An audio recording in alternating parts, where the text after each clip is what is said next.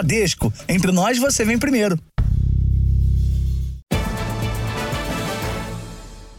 Boa noite. Boa noite. É grave o estado de saúde do ator Kaique Brito, que foi atropelado no Rio de Janeiro. A polícia investiga se ele atravessou a rua fora da faixa de pedestres e se o motorista dirigia acima da velocidade permitida. O atropelamento foi em frente a este quiosque na Barra da Tijuca, na zona oeste do Rio. O ator Kaique Brito, de 34 anos, estava com os amigos no local, entre eles o apresentador e também ator Bruno Deluca. Testemunhas relataram que Kaique atravessou a pista da praia para buscar um objeto no carro. Na volta, foi atropelado por um motorista de aplicativo. O condutor ligou para os bombeiros e, após prestar socorro, foi para a delegacia. Lá ele fez o teste do bafômetro, que deu negativo. Dentro do carro estava uma passageira com um bebê de colo. Nenhum deles ficou ferido. Em depoimento, o motorista de aplicativo contou que estava na faixa da esquerda e tentou desviar, jogando o veículo para o lado direito, mas não conseguiu. Kaique foi levado para este hospital municipal com fraturas em várias partes do corpo e traumatismo craniano. Segundo a Secretaria de Saúde, o quadro de saúde dele é considerado grave. A irmã de Kaique, a também atriz Stephanie Brito, esteve no hospital. Queria agradecer as orações.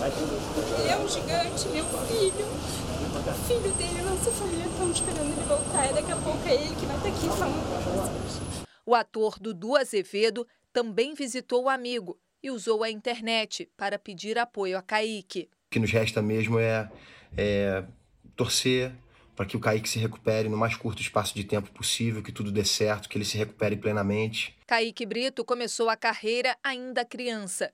Atuou em várias novelas, entre elas O Rico e Lázaro e Gênesis, na Record TV. O motorista foi autuado por lesão corporal culposa, quando não há intenção de ferir. Na orla da praia, as infrações de trânsito são comuns de acontecer. Os agentes analisam as câmeras de segurança para esclarecer as circunstâncias do acidente. No fim da tarde, Kaique foi transferido para um hospital particular. A metalúrgica que explodiu ontem em Cabreúva, no interior de São Paulo, passou por vistoria hoje. De acordo com a fiscalização, havia falhas de segurança em todos os setores da empresa.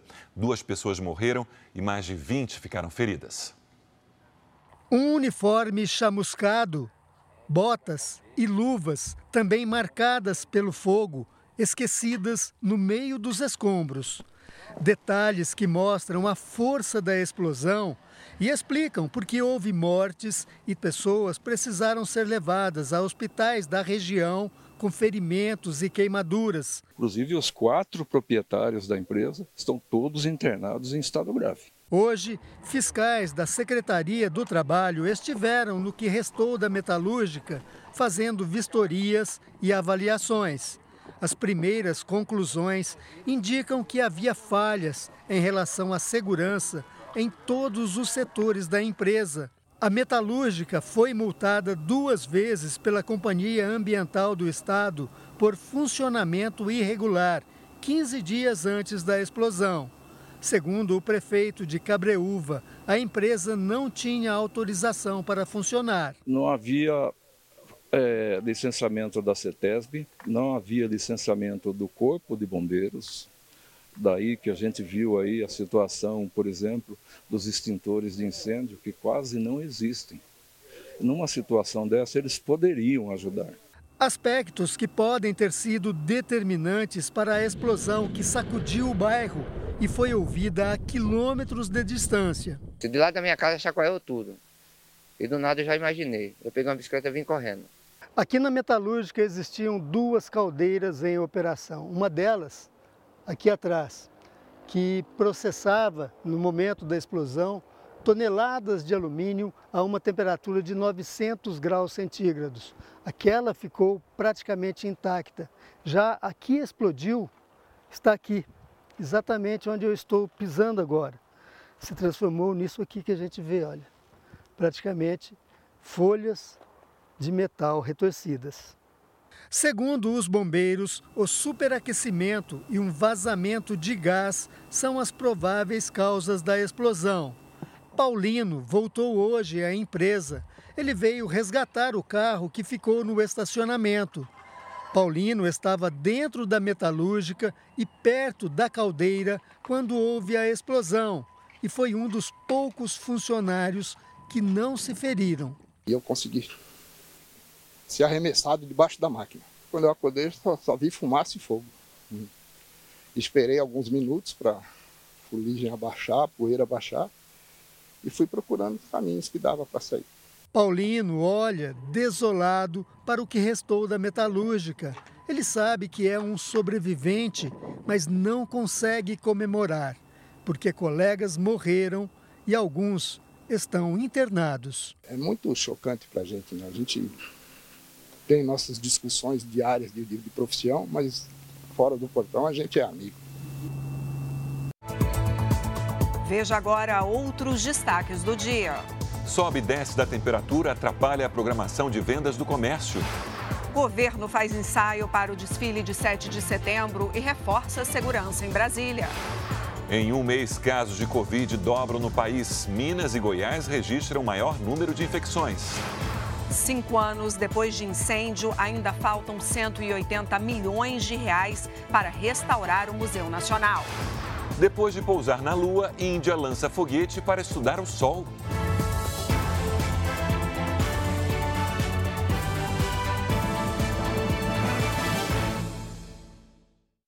Oferecimento Consórcio Bradesco. Conquiste sua casa nova sem juros e sem entrada.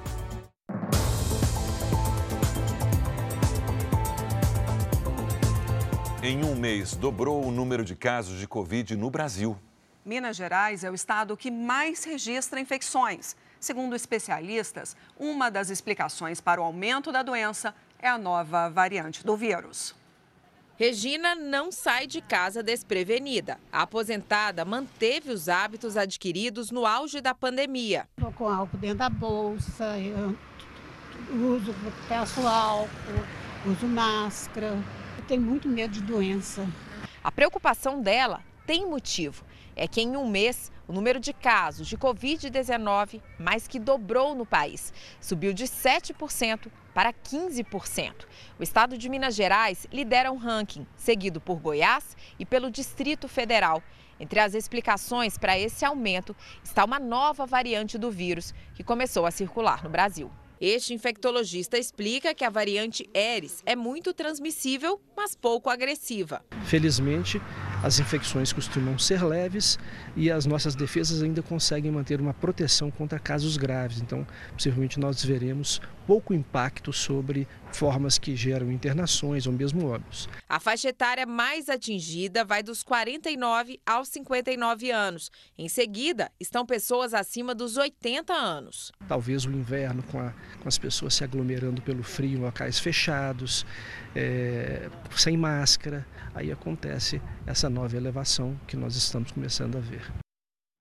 O governador de São Paulo tem até a próxima semana para sancionar o projeto de lei que obriga bares e restaurantes a servirem água filtrada aos clientes sem custo algum. A proposta foi aprovada pela Assembleia Legislativa de São Paulo no mês passado. Neste restaurante na capital paulista, a água da casa é tradicional e há bastante tempo. Desde 2018 a gente vem servindo água da casa. O cliente pede água da casa, a gente serve ou oferece. Quando a pessoa chega, a gente diz que tem água da casa, não impacta muito no nosso custo. Agora, um projeto de lei aprovado pela Assembleia Legislativa de São Paulo obriga bares, restaurantes, lanchonetes e padarias em todo o estado a oferecer água potável de graça e à vontade aos clientes. O projeto de lei ainda prevê que os estabelecimentos sejam obrigados a colocar de maneira visível aos clientes, em um cartaz ou no cardápio, por exemplo, que a água gratuita está disponível. Essa água deve ser filtrada por algum dispositivo, como filtros ou purificadores. Mesmo sem ter entrado em vigor, a proposta divide opiniões. O Ari afirma que vai gerar custos aos empresários e pode desequilibrar o orçamento. Da mesma forma que quer criar um benefício para o consumidor, precisa criar um benefício também para as empresas, né? Já os clientes gostaram da ideia. A gente vê isso muito lá fora, né? Tem muito lugar que já tem. É, se a gente considerar que água é um item básico. Eu normalmente não peço porque não tem, mas a partir do momento que tiver, eu faço questão de pedir. Não vai ser um impeditivo para a gente estar tá, é, usufruindo de outras bebidas dentro dos ambientes.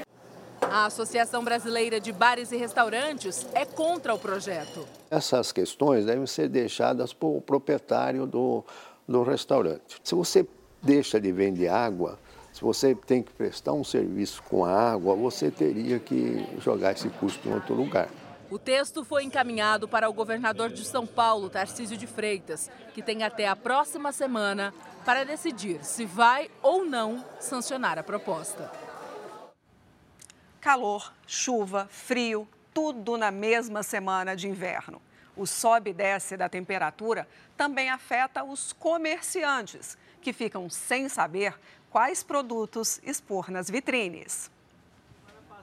De um lado, agasalho, moletom e cobertor. Do outro, roupas para um clima quente, bermudas e blusas sem manga. Se a temperatura é o termômetro para as vendas no comércio, as estações menos definidas são um desafio aos lojistas este ano. Está aquela confusão. Na hora que está achando que vai comprar verão, chega o frio de novo. Nesta loja, as roupas de frio foram guardadas no estoque depois da onda de calor na semana passada. Aqui em São Paulo, a máxima ultrapassou os 32 graus. A variação de temperatura na maior parte do país tem confundido os comerciantes e atrapalhado os negócios. As lojistas que vieram de Minas Gerais se decepcionaram com o inverno fraco e agora apostam no calor. Lá não teve frio. Foi muito pouco. Muito pouco. E aí, o que, que fez com a coleção de inverno? Promoção e guardamos o que não vendeu. Nesta semana, o movimento foi abaixo do esperado em uma das principais ruas de comércio da capital paulista. Por aqui circulam cerca de 400 mil pessoas diariamente. A Associação dos Lojistas do Brás, que representa mais de 2 mil comerciantes, diz que a instabilidade no tempo refletiu nas vendas. A gente pensava em 8% até de crescimento, mas calorão numa semana e muito frio na outra. Esse movimento acabou afetando muito essa segunda quinzena de agosto, onde que a gente vai ficar abaixo de agosto do ano passado. Para o Orlando, a aposta foi no figurino de inverno para os pets. Mas com o sol esquentando mais, talvez mude amanhã. Tá difícil, não tá igual aos outros anos que o frio vem e fica, né? Ele fica oscilando, então o público fica meio em dúvida também, né? No inverno quente, o comportamento do consumidor muda. De vez em quando a gente toma um sorvetinho. A procura de aparelhos para refrescar o calor cresceu no último mês. De acordo com a Associação Nacional de Fabricantes de Produtos Eletroeletrônicos, só nos primeiros seis meses do ano, a demanda por ventiladores disparou em comparação com o mesmo período do ano passado. A venda de aparelhos de ar-condicionado também subiu 16%. Para este economista, o varejo precisa se adequar às variações bruscas e frequentes na temperatura para não perder vendas certamente é, teria que haver um esforço muito maior de planejamento e gestão de estoques. E isso também vai afetar o planejamento das liquidações de, de fim de estação. A Célia ficou preparada para o frio, mas vai ter que usar no próximo inverno. Comprei uma jaqueta, não deu nem para usar, porque já está começando calor novamente. Uma onda de casos de coqueluche na Bolívia vem preocupando autoridades em saúde aqui no Brasil. O estado de Mato Grosso do Sul está intensificando a vacinação em cidades que estão perto da fronteira. Em Corumbá, na fronteira com a Bolívia, o serviço de saúde está em centros de educação infantil para vacinar crianças que ainda não estão protegidas contra a coqueluche, doença infecciosa grave. A recomendação do Ministério da Saúde é que a primeira dose seja aplicada em quem tem até 5 anos de idade. Vai um termo de autorização e os pais fazem a autorização até mesmo por acompanhamento, às vezes, com a professora. A própria professora ela se prontifica em estar ajudando e auxiliando esse pai nesse momento tão importante que é a elevação da cobertura vacinal. O trabalho itinerante começou depois do alerta boliviano sobre o aumento de casos de coqueluche no país.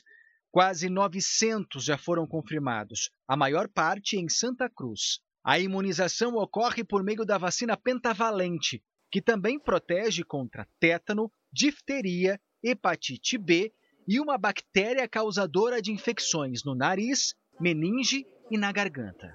Como somos fronteira, a gente precisa estar atualizado com todas as vacinas e nesse momento em especial a vacina da pentavalente e os reforços da DTP para que todos fiquem imunizados contra a coqueluche. Corumbá e Ladário são cidades de Mato Grosso do Sul que estão praticamente coladas à Bolívia. Aqui no país vizinho, a cidade de Porto Soares já tem casos suspeitos da doença. Nesta região de fronteira, o fluxo de pessoas é constante e sem restrição entre os países, o que neste momento acende o alerta para o risco de contaminação. A coqueluche é uma doença contagiosa e os sintomas iniciais são parecidos com os da gripe. No lado brasileiro da fronteira, apenas 38% das crianças tomaram a vacina contra a coqueluche, quando o aceitável é um índice acima de 95%. A gente fica, né, preocupado com as crianças, ainda mais a gripe também que está vindo, né, com força, né. A partir de agora, os clientes que quiserem fazer a portabilidade do número de celular vão ter que passar por uma dupla autenticação. A nova medida da Anatel é para aumentar a segurança e evitar golpes. Eduardo teve a linha de celular sequestrada por criminosos. Ele foi avisado pela operadora sobre a mudança de portabilidade do número para outra empresa, algo que nunca pediu. Eu acordei e comecei a receber SMS. Olá, Eduardo. Recebemos o seu pedido de portabilidade. No dia seguinte, continuei a receber mensagem. Eduardo, você está com pedido de portabilidade, só que isso pode gerar multa por causa do seu plano de fidelidade com a gente. Eu estranhei e resolvi ligar lá, né? Com a linha de Eduardo, o estelionatário invadiu as redes sociais da vítima, que é influenciador, e passou a aplicar golpes nos seguidores. Uma hora e meia que o cara invadiu minha, meu Instagram, ele conseguiu levar ali 30 mil reais mais ou menos aplicando golpe nos seguidores. No começo da semana, a Anatel lançou um novo processo de portabilidade de número de celular com dupla autenticação. O cliente vai receber duas mensagens de texto. A primeira informando que houve o pedido de portabilidade e a segunda perguntando se ele confirma ou não a transferência de operadora. Se até seis horas não houver resposta, o pedido é suspenso. Para os especialistas em crimes digital, a nova regra da Anatel ajuda a impedir a fraude da portabilidade. O problema é que os criminosos muitas vezes ainda conseguem clonar o chip do celular na própria operadora da vítima usando documentos falsos.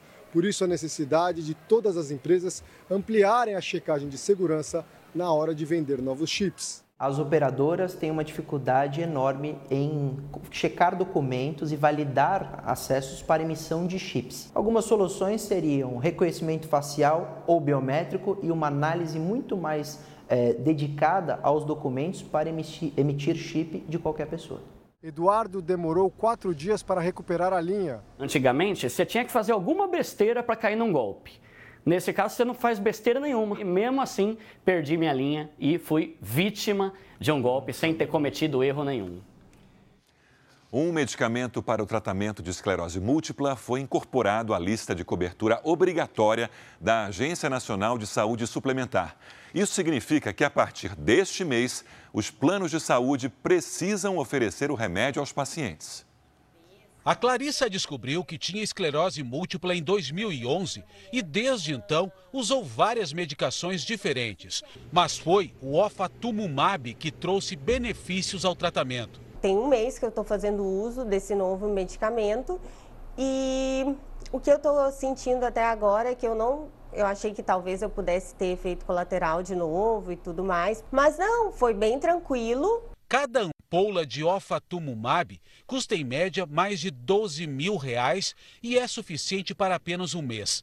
A boa notícia é que a Agência Nacional de Saúde Suplementar anunciou a incorporação do medicamento na cobertura obrigatória dos planos privados de saúde. O tratamento é disponível até pelo SUS. São tratamentos eficazes, na verdade, que estão melhorando ainda mais.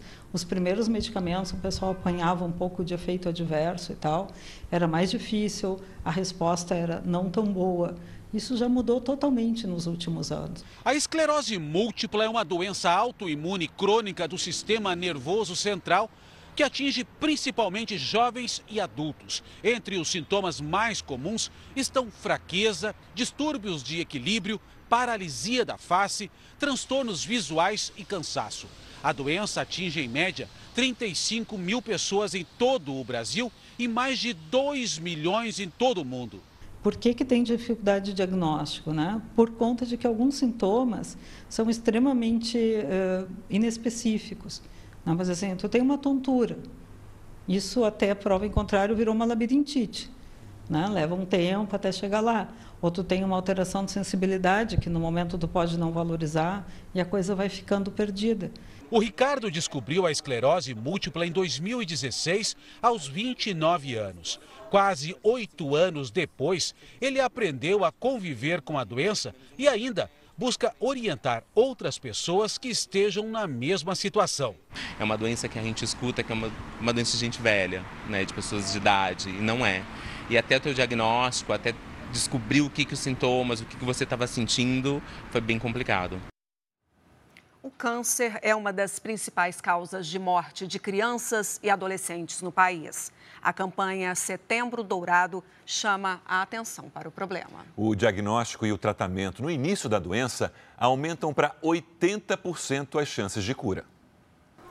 Há dois anos, Emerson enfrenta uma dura batalha. Em tratamento contra um câncer na cabeça, o adolescente não vê a hora de poder voltar a fazer o que gosta. Brincar de correndo, essas coisas assim. A mãe conta que não foi fácil chegar ao diagnóstico. Nós não sabíamos o que era que estava acontecendo com o Emerson, né?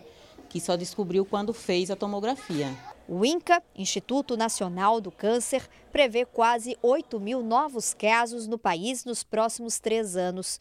Os tipos mais comuns na infância e adolescência são as leucemias, que afetam os glóbulos brancos, os tumores do sistema nervoso central e os linfomas no sistema linfático, responsável pelas defesas do organismo. O câncer é a segunda causa de mortes entre crianças e adolescentes no país atrás apenas dos acidentes. Mas quando o diagnóstico e o tratamento são feitos no início da doença, as chances de cura são altas, de 80%.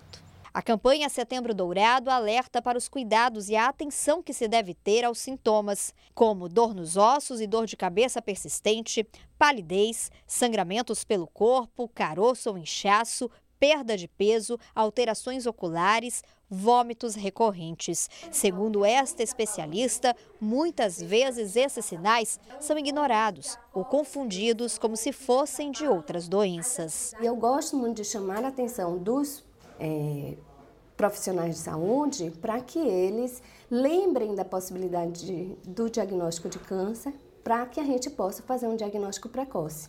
Porque a gente sabe que o diagnóstico precoce é o que vai fazer diferença nas chances de cura desses pacientes. E foi o diagnóstico precoce que trouxe esperança para o Emerson. Que estamos aqui para vencer. Um engavetamento deixou pelo menos sete mortos e dez feridos no Paraná. Cerca de 40 veículos se envolveram no acidente em Balsa Nova, região metropolitana de Curitiba. Além de carros de passeio, vários caminhões também bateram. Um deles chegou a pegar fogo. De acordo com a Polícia Rodoviária Federal, um trecho da rodovia BR-277 precisou ser interditado. A suspeita é de que a neblina tenha atrapalhado a visão dos motoristas e provocado o engavetamento. Um pássaro atingiu em cheio um carro que passava por uma rodovia federal no Mato Grosso do Sul.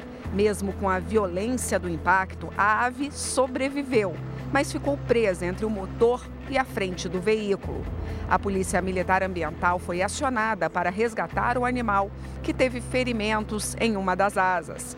O pássaro, que é um carcará, foi levado para um centro de reabilitação e deverá ser reintegrado à natureza assim que se recuperar. O governo federal suspendeu o expediente de todos os órgãos que ficam na esplanada dos ministérios no dia 6 de setembro, que é a véspera do desfile da independência. Hoje, o Exército e o Corpo de Bombeiros fizeram um ensaio da celebração. As tropas das Forças Armadas repassaram as posições e os deslocamentos que serão feitos pelo presidente Lula no dia da celebração da independência. A previsão é que o presidente desfile cerca de 10 minutos no tradicional Rolls-Royce conversível que o levará à tribuna para acompanhar o evento. O foco deste ano está na segurança devido às invasões de 8 de janeiro. Por decisão do presidente Lula, pela primeira vez, o Departamento de Trânsito, a Polícia Militar do Distrito Federal e a Polícia Federal não devem participar do desfile. O objetivo seria reduzir o tempo de celebração. A Força Nacional também foi acionada pelo Ministério da Justiça para reforçar a segurança. O pedido foi feito pelo governo do Distrito Federal, que criou um comitê de mobilização institucional para monitorar as estratégias de atuação no evento. A Força Nacional é uma força complementar. Eu repito o que eu disse durante toda a intervenção. Eu tenho plena confiança na Polícia Militar do Distrito Federal, na Polícia Civil, nas forças de segurança do Distrito Federal, plena confiança aqui na condução do governo do Distrito Federal. Então a gente vai fazer uma bela festa com absoluto conforto e segurança para todas as famílias do Distrito Federal. Na esplanada dos ministérios, a estrutura está praticamente pronta. O governo do Distrito Federal lamentou a morte de um dos operários em um acidente na montagem das tendas metálicas na quinta-feira. Outros três trabalhadores ficaram feridos. Um deles segue internado no Hospital de Base de Brasília em estado grave. O Supremo Tribunal Federal decidiu por unanimidade esta semana que o Congresso tem até 2025 para aprovar a lei que atualiza o número de deputados por estado. A proporção se baseia nos números do último censo e o mínimo de oito e o máximo de 70 representantes se mantém. A determinação do STF exige que a atualização seja feita até o dia 30 de junho de 2025, para dar tempo de ser executada nas eleições de 2026. Com a modificação, haverá perdas de vagas em sete estados e ganhos em outros sete, segundo o Departamento Intersindical de Assessoria Parlamentar. Para chegar à quantidade de cadeiras de cada estado na Câmara dos Deputados, é preciso usar como referência o resultado da divisão da população do país, segundo o último censo, adequando as bancadas à proporção populacional por estado, que deve ter no mínimo oito deputados. No caso de São Paulo, unidade mais populosa da federação, limita-se o número de cadeiras a 70. Se não houvesse o limite, o Estado teria direito a mais de 100 deputados federais. Um estudo apontou que, segundo o último censo, que foi realizado em 2022, o Rio de Janeiro lidera a perda de assentos na Câmara, caindo de 46 para 42 vagas. Bahia, Rio Grande do Sul, Piauí e Paraíba também perderiam duas vagas cada. Já os estados de Pernambuco e de Alagoas teriam menos uma cadeira na casa. Por outro lado, as bancadas de Santa Catarina e Pará cresceriam, com mais quatro vagas para cada estado. O Amazonas ganharia mais duas vagas, enquanto Minas Gerais, Ceará, Goiás e Mato Grosso teriam um assento a mais cada. Os demais estados e o Distrito Federal manteriam o mesmo número de vagas. O assunto é visto como algo polêmico no Congresso Nacional. O número de cadeiras por estado não é alterado desde dezembro de 93, quando ocorreu o último redesenho das vagas na Câmara, a partir da aprovação de lei complementar. Ou seja, não houve atualização do tamanho das bancadas a partir dos dados dos censos divulgados em 2000 e 2010. Para esse especialista em relações governamentais, a mudança trará outras implicações políticas. As três principais implicações têm relação com as emendas de bancada. Quanto maior o número de deputados por estado, maior o número de recursos que eles podem levar para os estados deles. O segundo é o coeficiente eleitoral. Quanto maior o número de cadeiras, maior a possibilidade de conseguir uma vaga lá também. E o terceiro é exatamente o número de deputados estaduais, que é três vezes o número de deputados federais. Então, tem uma, um, um, impacto, inclusive, que não é só no federal, ele tem também uma, um impacto nas dinâmicas de negociações dentro dos estados.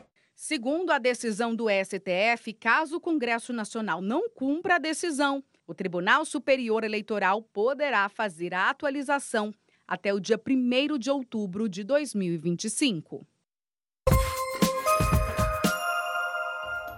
A Justiça de Minas Gerais determinou que os donos da 123 Milhas não poderão sair do país antes do depoimento na CPI das pirâmides financeiras, agendado para a próxima quarta-feira. A decisão atende ao pedido do presidente da comissão. A condução coercitiva dos empresários também foi autorizada pela Justiça.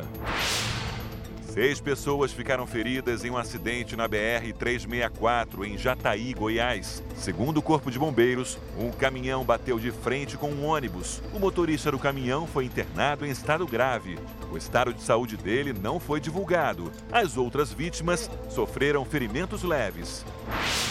O ministro dos Portos e Aeroportos, Márcio França, participou da cerimônia que marca a retomada de voos diretos do Brasil para a África do Sul. O trecho Guarulhos-Joanesburgo será operado três vezes por semana. A previsão é que 75 mil passageiros sejam transportados anualmente.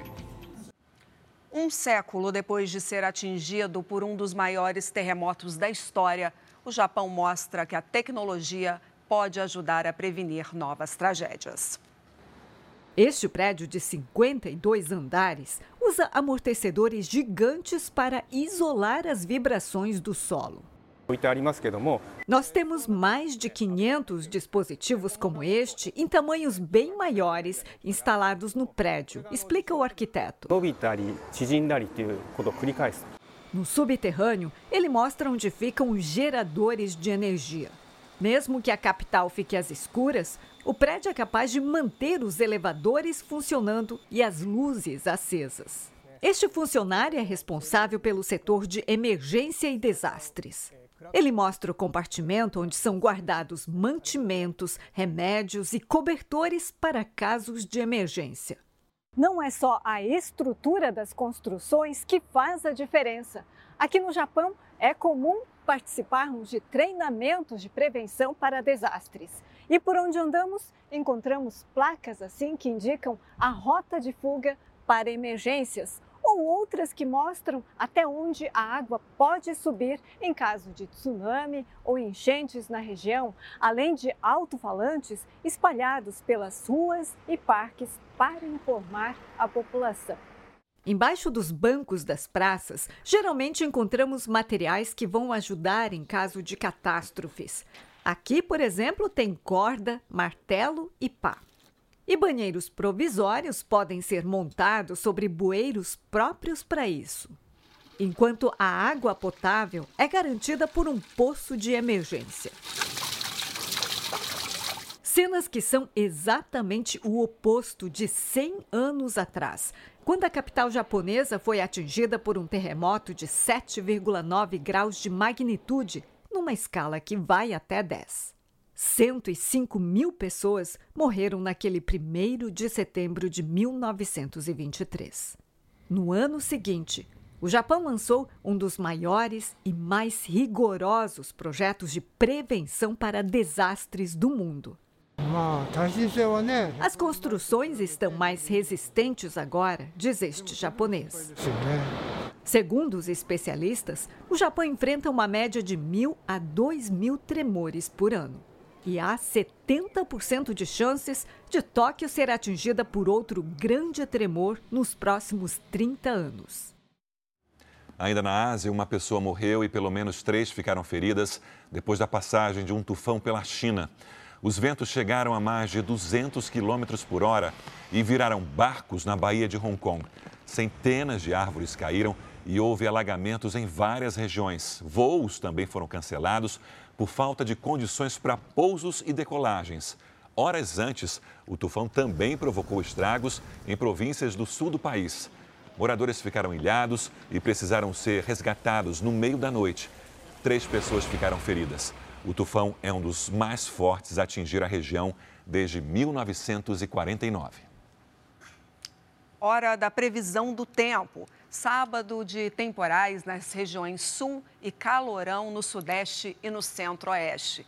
Oi, Lidiane Sayuri, conta pra gente como é que vai ser o nosso domingo? Vai ser um repeteco deste sábado com plus, viu? Um reforço aí no calor e na chuva. Renata, boa noite para você. Oi, Sérgio, muito boa noite. Boa noite a todos que nos acompanham. Vemos muita nebulosidade sobre a região sul e céu limpinho no restante do país. O alerta para tempestades está mantido até segunda-feira no Rio Grande do Sul e em Santa Catarina. Tem chance de ventania e granizo. Do Rio de Janeiro até o Amapá, domingo ensolarado e muito quente. A umidade do ar fica ainda mais baixa no interior do Nordeste, com índices de deserto. A Organização Mundial da Saúde recomenda 60%. Em Porto Alegre, faz até 25 graus à tarde. Em Vitória em São Luís, 31. Em Cuiabá, 39. 37 em Boa Vista e até 35 em Rio Branco. Na capital paulista, domingo quente e com possibilidade de pancadas de chuva em pontos isolados. Aquele chove aqui, não chove ali, sabem? Mas onde cair água pode ser forte. Máxima de 32 graus. No Rio de Janeiro, vai dar praia com 34. No Recife, chance de chuva de manhã, depois as nuvens diminuem e faz até 29. Em Palmas, calorão de 37. Tempo delivery para o Laurentino de São João do Caiuá, no Paraná. Vamos lá, Sérgio. Laurentino aqui na nossa tela. Boa noite, Laurentino. No domingo e na segunda faz até 35 graus e tem previsão de pancadas de chuva à tarde e à noite. Na terça pode chover a qualquer hora e a máxima será de 31. A Leia é de Eunápolis, na Bahia. Seja bem-vinda, Leia, aqui ao Tempo Delivery. Seguinte, os próximos dias seguem abafados e com possibilidade de chuva a qualquer hora. Domingo e segunda com máxima de 28 graus. Na terça faz até 29. Previsão personalizada para qualquer cidade do Brasil e do mundo é aqui mesmo no Tempo Delivery. Mande seu pedido pelas redes sociais com a hashtag você no JR. Renata, Sérgio, bom domingo. Obrigada, Lid. Veja ainda hoje: militares de 14 países participam de treinamento para atuar em desastres. Veja a seguir: motociclistas usam tags de carros para abrir cancelas de pedágios. E veja também: no Pará, mais de 100 servidores públicos recebem capacitação em Libras para atender pessoas surdas.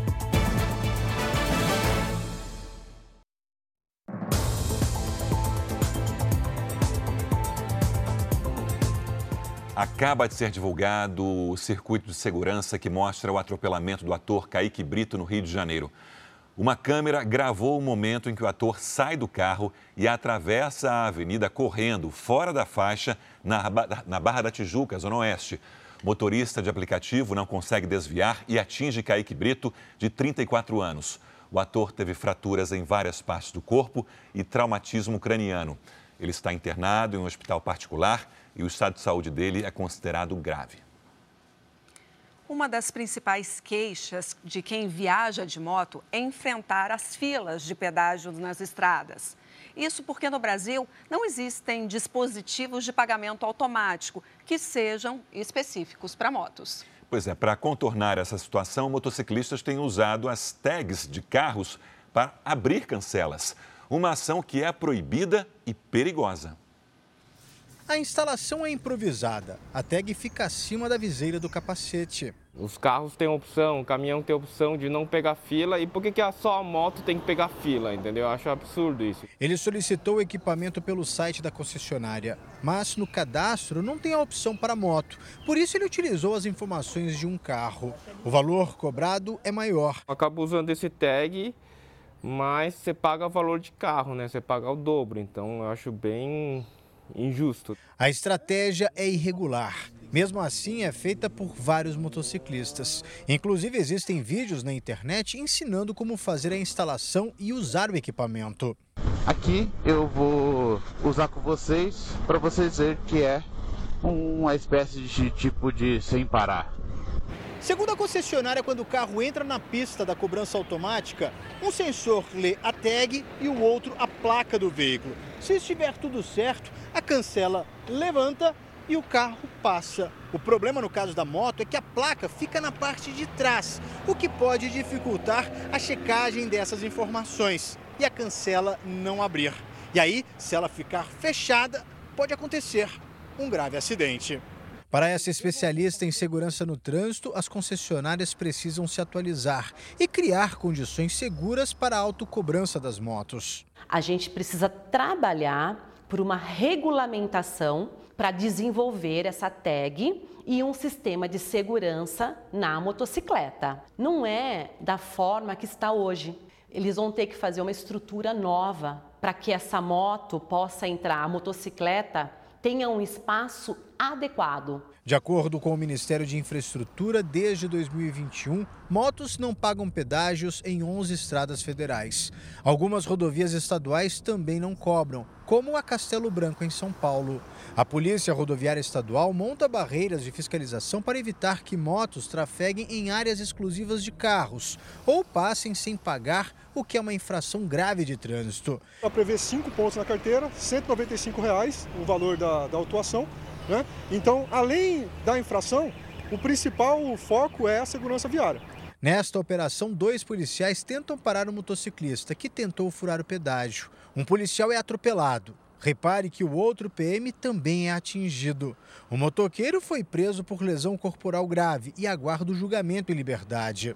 Segundo a Polícia Rodoviária, no ano passado foram aplicadas quase 21 mil multas por evasão de pedágio. Esse ano já são mais de 17 mil infrações registradas. A gente para os motociclistas com, com foco educativo e explica para os motociclistas os, os riscos que eles correm de não cumprirem com as leis de trânsito.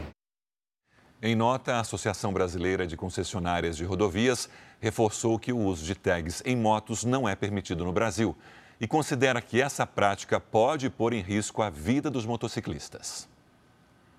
No Pará, mais de 100 servidores públicos, incluindo policiais e bombeiros, receberam capacitação para atender pessoas surdas. Ao menos duas turmas já se formaram em cursos de Libras, a língua brasileira de sinais.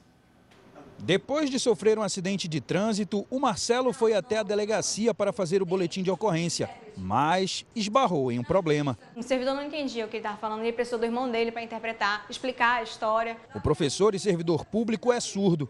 Ele já teve outras experiências desagradáveis pela falta de um intérprete de Libras. Trabalho, escola, todos os lugares se precisa, você precisa falar com um deficiente, precisa incluir ele, ele não é alguém separado da sociedade. Para melhorar o atendimento a esse público, o governo do Pará criou um curso que oferece a formação básica na língua brasileira de sinais a mais de 100 servidores públicos.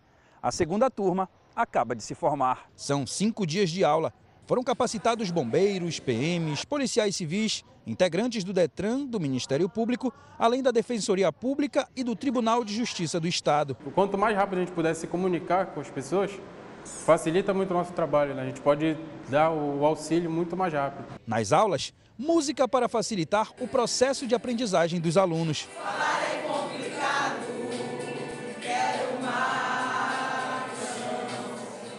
A gente vai direto nas coisas que mais eles fazem, que mais perguntam, que eles precisam para o trabalho, para facilitar e dar acesso ao surdo. Nessa outra turma, servidores da Prefeitura de Belém também recebem capacitação por meio da língua brasileira de sinais. O curso tem duração de cinco meses. 40 vagas já foram preenchidas. Às vezes o, o funcionário ele fica angustiado né, por não conseguir se comunicar com a pessoa. Né? Então esse curso ele vem justamente suprir isso. Né? A gente vai ter uma pessoa que vai ter condições de fazer a tradução, né, de atender, saber qual é a necessidade daquela pessoa, que tipo de serviço ela foi procurar naquele órgão. Né, com isso a gente melhora o nosso atendimento. Né. O sargento Ronei se formou na primeira turma do curso de Libras e cinco dias depois teve a primeira experiência. Um rapaz que tinha sofrido uma queda de bicicleta, né? E chega num local, já tinha agentes públicos, eles informaram, olha, se trata de uma pessoa surda. E ao abordar a pessoa, né, eu me identifiquei, bombeiro, qual o seu nome? Ele me olhou espantado, né? Vou lhe ajudar, como agente público, poder ajudar na sua totalidade essa pessoa, essa população, eu fiquei muito feliz. Veja agora os destaques do Domingo Espetacular. Roberto Cabrini, como você nunca viu. Um mestre do jornalismo conta segredos de uma carreira repleta de riscos, investigações e perigos. Cabrini mostra a foto que salvou a vida dele no Afeganistão e revela a entrevista que sonha em fazer, mas ainda não conseguiu. Vai ser uma tarde e noite de emoções. Novo coração, novo começo. Fausto Silva se recupera do transplante de coração e faz um agradecimento emocionado à família do doador. E me deixou a chance de viver de novo. Afinal, quem é o pedreiro que sonhava em ser jogador de futebol e se tornou responsável por salvar a vida de um dos maiores apresentadores do Brasil. A história que parou uma cidade. Essa jovem de 15 anos sai para uma festa e some misteriosamente. A bicicleta e o celular dela são encontrados, mas a polícia não tem nenhuma pista. Os pais imploram por ajuda. Eu tenho um palpite de nada, para minha vida acabou. Amor em dose dupla. A gente foi conhecer as gêmeas brasileiras que namoram irmãos, também gêmeos idênticos. Um quebra-cabeça amoroso que tem confundido muita gente por aí. Mas afinal, quem é quem? No Domingo Espetacular, depois do Canta Comigo Tim. A seguir, os gols da rodada do Campeonato Brasileiro. E veja também, campanha Setembro Dourado chama a atenção para o diagnóstico e o tratamento contra o câncer em crianças e adolescentes. Daqui a pouco, incêndio no Museu Nacional completa cinco anos e apenas parte da obra de restauração foi concluída.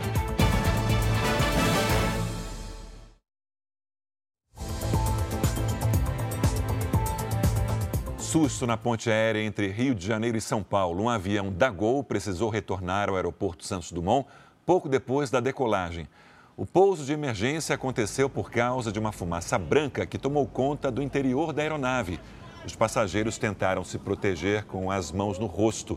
A aeronave tinha partido com destino a Congonhas, em São Paulo. Em nota, a Gol disse que a fumaça foi gerada por vapores do sistema hidráulico. Segundo a empresa, Quatro pessoas foram atendidas por médicos e liberadas em seguida. A Índia lançou com sucesso a primeira missão espacial para estudar o Sol. Os pesquisadores querem analisar os efeitos da radiação solar nos satélites que estão em órbita na Terra. A nova missão ocorre poucos dias depois da Índia se tornar o primeiro país a chegar ao Polo Sul da Lua. O presidente Joe Biden visitou o estado da Flórida para acompanhar de perto os estragos provocados pelo furacão Idália e se reunir com famílias da região. Moradores tentam retomar as atividades enquanto a tempestade perde força e se move em direção ao oceano.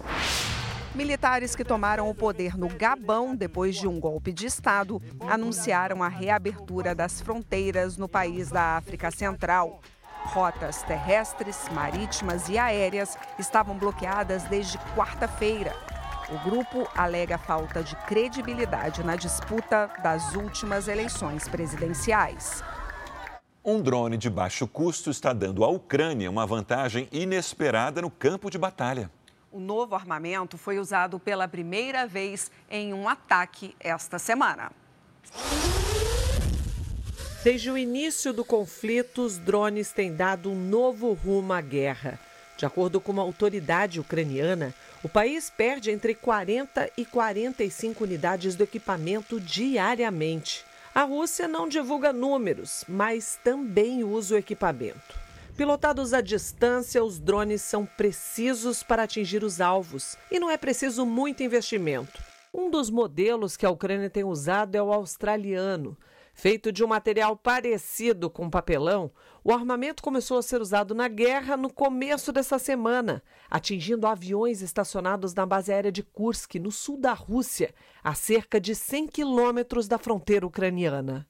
O drone tem 2,80 metros e 80 centímetros de comprimento, pode carregar até 5 quilos de explosivos e chegar a 100 quilômetros de distância. O drone pesa 2,5 kg. Ao ser embalado, cabe numa caixa de 60 centímetros de comprimento.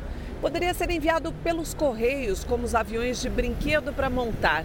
Mas, segundo o governo australiano, o equipamento fornecido à Ucrânia pode carregar explosivos e ser usado em campos de batalha. Um outro atrativo é o baixo custo para padrões militares. Cada unidade custa o equivalente a 17 mil reais. Diferentemente de outros drones mais sofisticados, também usados na guerra, que custam cerca de 520 mil cada um. Além disso, pesquisadores dizem que o material usado no drone é imune aos sistemas de radar.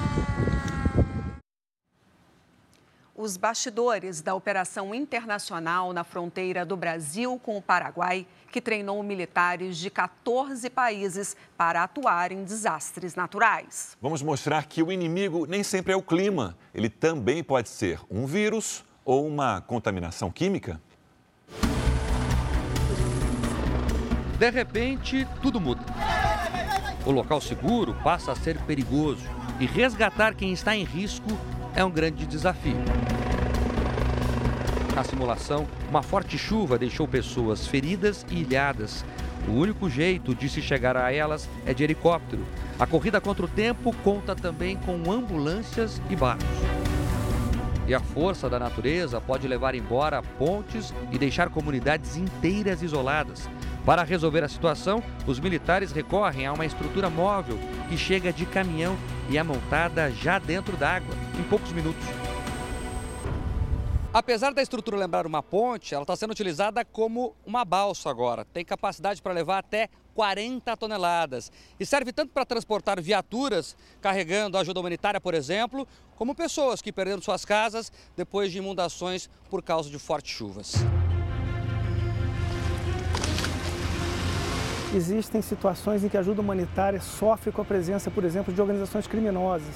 Então, nesse caso, as atividades de segurança são prioritárias. Antes de se entregar a ajuda humanitária, tem que estabelecer um ambiente estável e seguro. Né? Os militares recebem treinamento para orientar as pessoas em situação de emergência na defesa do território.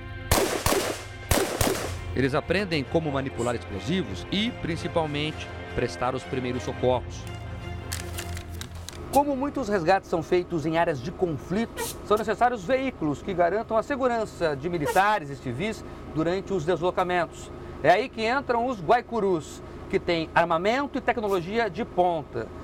Isso aqui é o que eles chamam de Remax, que é a mira de uma metralhadora que está em cima do carro. É impressionante a precisão dela. O controle lembra muito um videogame. E aqui da tela é possível comandar a metralhadora que está lá em cima. Mas, às vezes, os blindados se tornam inúteis, porque o inimigo é invisível. Atenção!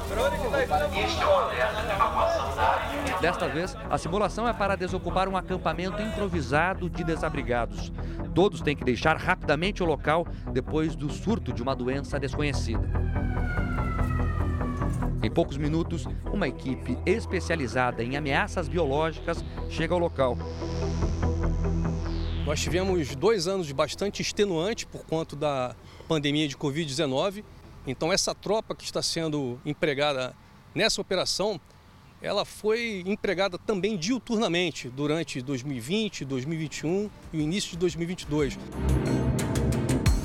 tudo é pensado para que se pareça muito próximo com o que aconteceria na vida real. Esse ponto de descontaminação foi montado no meio da cidade. Daqui, as vítimas iriam direto para os hospitais. Todos passam por uma triagem e, conforme o caso, são encaminhados para uma força-tarefa de médicos especializados. Treinamento difícil, combate fácil. Então, esse é um jargão que nós utilizamos amplamente, é, com o objetivo principal de, de passar credibilidade para a nossa população e para a nossa Força Armada.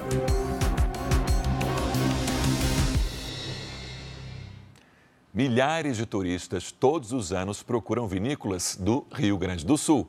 Uma iniciativa busca oferecer recursos que facilitem o ingresso e o lazer de pessoas com deficiência. O Leonardo é surdo e faz parte dos mais de 18 milhões de brasileiros com algum tipo de deficiência que encontram barreiras para frequentar uma vinícola. A gente sempre depende de alguém para fazer essa comunicação, a mediação. Mas em Bento Gonçalves, na Serra Gaúcha, uma iniciativa pretende mudar esse cenário e receber todos os públicos. São pontos que a gente vai olhar tanto o aspecto da acessibilidade física das pessoas, da interação na comunicação que a gente precisa ter através das nossas equipes e também todo o lado digital da empresa, né? Desde o ano passado, o Instituto Federal do Rio Grande do Sul e uma vinícola gaúcha se uniram para ampliar a acessibilidade aos mais diversos tipos de deficiência.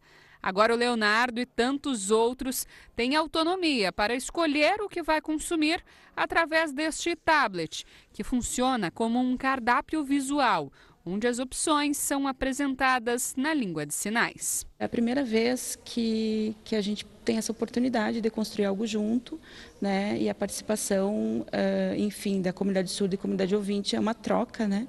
E nós temos muito a ganhar com isso.